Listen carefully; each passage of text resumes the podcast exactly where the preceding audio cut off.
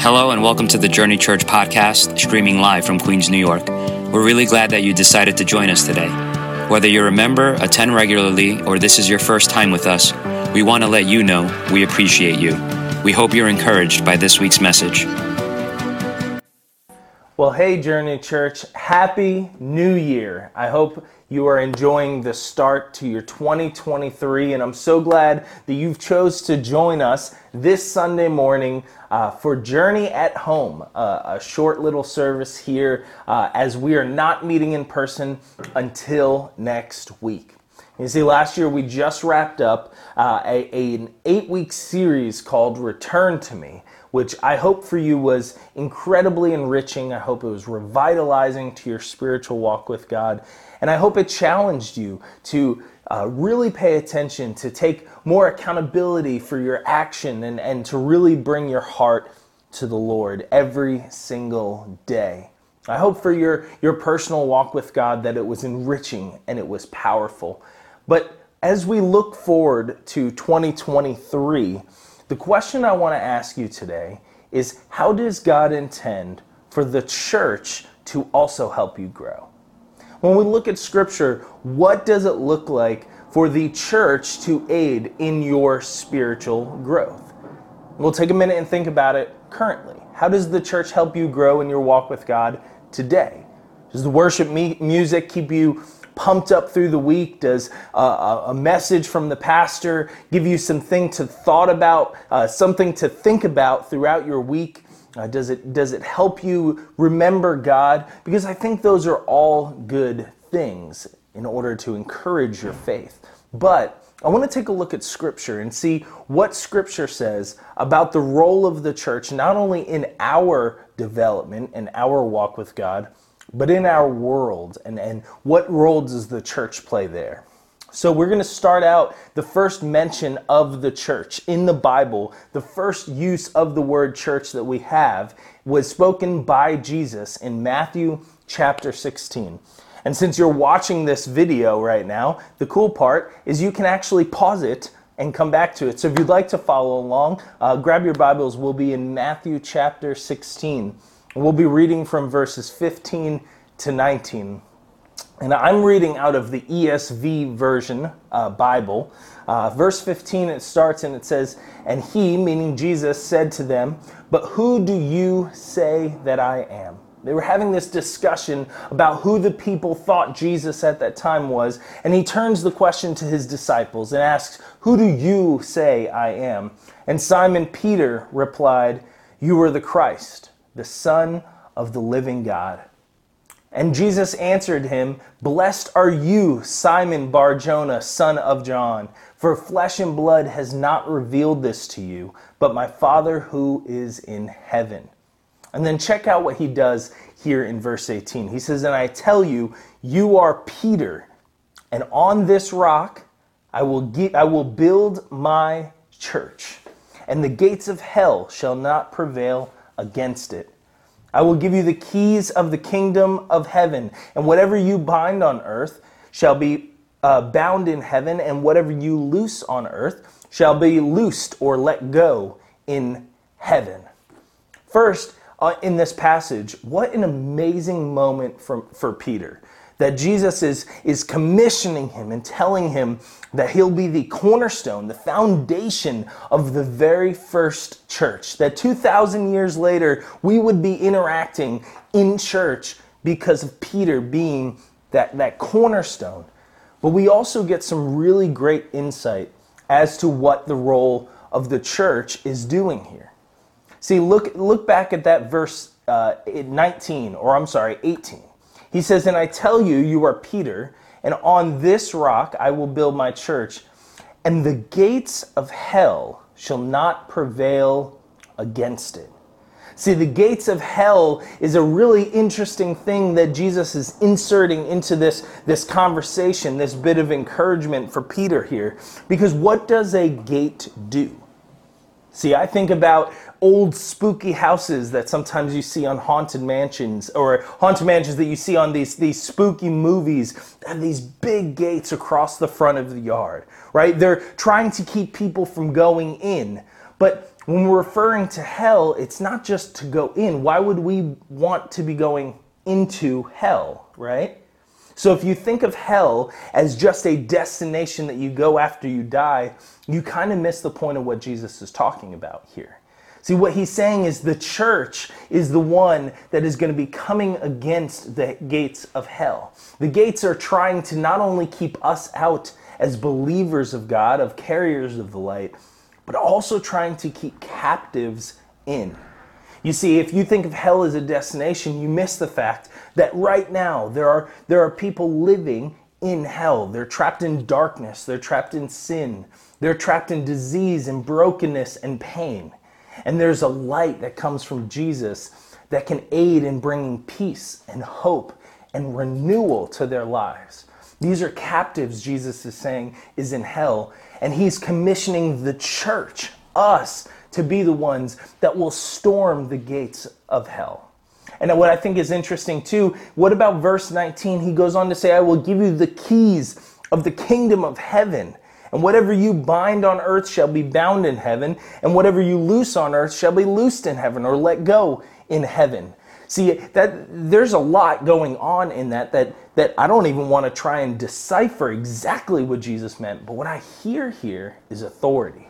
That I'm giving you, the church, authority on this spiritual realm to bind things and to let things go.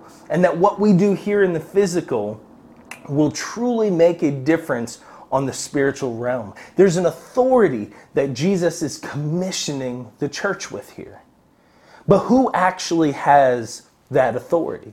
Who has this authority to come against the gates of hell itself? Is it myself as, as a pastor that gets up on stage? Is it uh, the board of directors of a church? Is the Billy Graham Evangelistic Association? Is it the Southern Baptist Convention? Is it a governing body of churches? Is it the Catholic Church? Who has this authority to actually come against this dark spiritual realm? Well, we actually have another passage uh, that speaks to this again to the, co- the construct of the church. This is going to be found in Ephesians chapter 4. And this is Paul writing a letter to the church of Ephesus, talking about the church, those the body of believers who follow Jesus. And he says here in Ephesians chapter 4, starting in verse 1, Therefore, I, a prisoner for serving the Lord, beg you to lead a life worthy of your calling, for you have been called by God. Always be humble and gentle be patient with each other, making allowance for each other's faults because of your love. Make every effort to keep yourself united in the Spirit, binding yourself together with peace. For there is one body and one Spirit, just as you have been called to one glorious hope for the future. There is one Lord, one faith, one baptism, one God and Father of, of all, who is over all in all and living through all. Pause right there at the end of verse 5. So, Paul is initially saying a main goal of the church is unity. You see, sometimes we think of the gospel from the story of the Jewish perspective, which was the God of the Jews being brought out to the world. But it was also a major lesson for the Jew- those who were Jews in that time. So they were an obstinate, uh, uh, sometimes racist and ignorant people that, that didn't quite open themselves up to the world. And they, they, they were very closed off. They were closed off in the way they ate and who they ate with and who they invited into their home. And so, for the gospel of Jesus to go out to the world, this was God also saying, hey, the point of the church is that you're going to have people from all different nationalities, all different faith backgrounds, all different skin colors and sizes. And if you believe in Jesus, the church brings all of that together. See, today, what I hear is it doesn't matter your nationality or your legal immigration status, if you're a citizen or not if you're gay or trans, or it, that the church can bring together in unity all people. See, that's what I hear Paul saying in this unity part here. But he continues on in verse 7.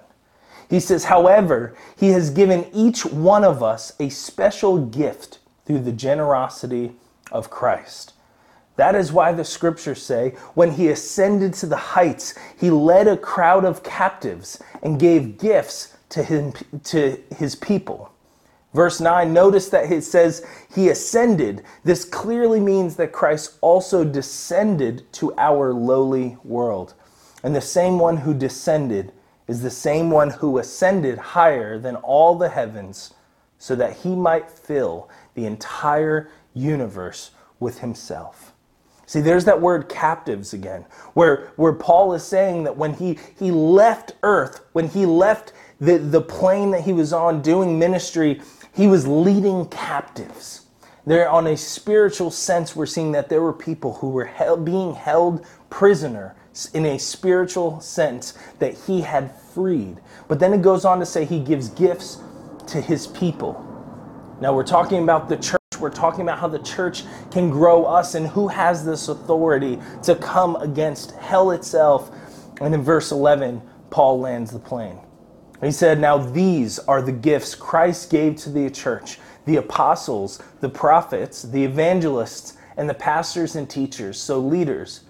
But in verse 12, he says, Their responsibility is to equip God's people to do, the, to do his work and build up the church, the body of Christ. This will continue until we all come to such unity in our faith and knowledge of God's Son that we will be mature in the Lord, measuring up to the full and complete standard of Christ. Wow. So, Paul is literally saying here that the design of the church, the body of Christ, isn't for pastors and teachers and, and evangelists, the leaders of the church, to be the ones that are, that are uh, doing ministry, but rather that the leader's role is to equip everybody to do the work of ministry. That all of us, as the body of Christ, have access to these keys to the kingdom of heaven to bring forth truth and hope and freedom for those who are, who are captive by sin and darkness, shame and guilt. See, we are the ones who have the opportunity to bring light to others in this world. The goal of the church, what Paul is saying here is that God's design for the church is, is for the purpose of growing us all in spiritual maturity so that you can then turn to the people that God has placed in your life and help them see what God is doing in their life and how Jesus' goal is to release them from the darkness. You see, it is a much larger idea than what we often see today. See, I want you to think of an actual physical body. Can a body move on its own without the entire body going? Right? If if I decided that I wanted to eat, could I eat and consume food without the muscle system and the skeletal system all working together to actually feed myself? And if something was wrong with my respiratory system and I was having trouble breathing, wouldn't that affect every part of my life and everything my body was trying to do? You see, the body works of one accord. It brings the rest up. If one part suffers, it all suffers. It is united and it is connected. It's much, much different than what we see the church today as. See, often today we see the church more in terms of a show. I go on Sunday, I receive a little, and I leave. And although that's not quite a bad thing, I think God delights when you come to church and you're receiving His word. I think there's something important to be seen in the design of the church. See, as we look at what the church's role is in growing our spiritual walk, in growing us individually, the goal is for us to do that in community together.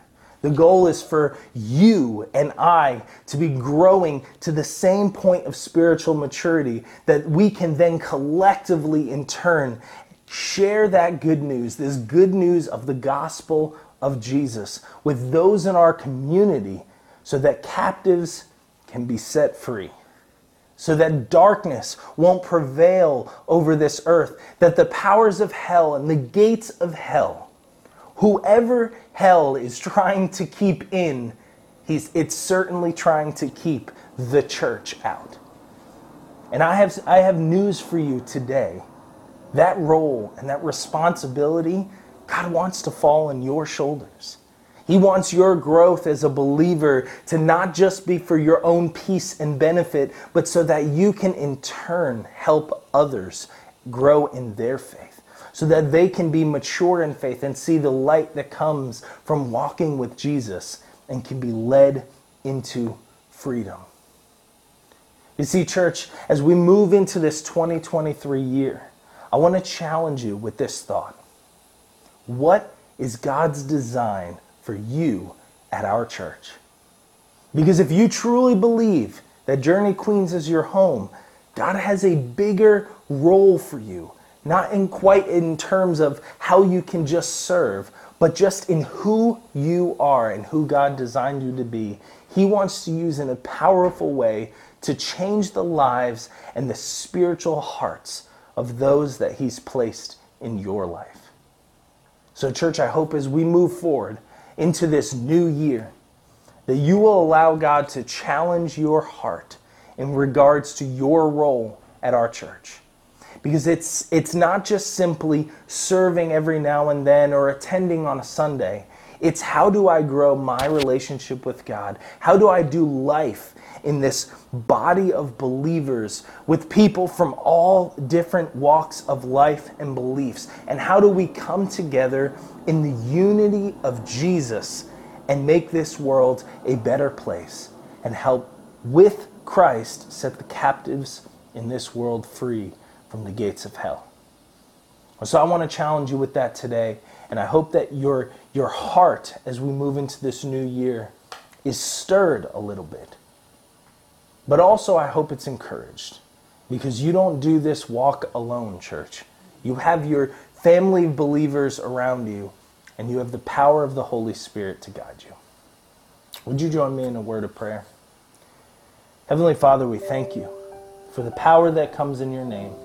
Father, for the, the ability you have to set captives free from sin and darkness.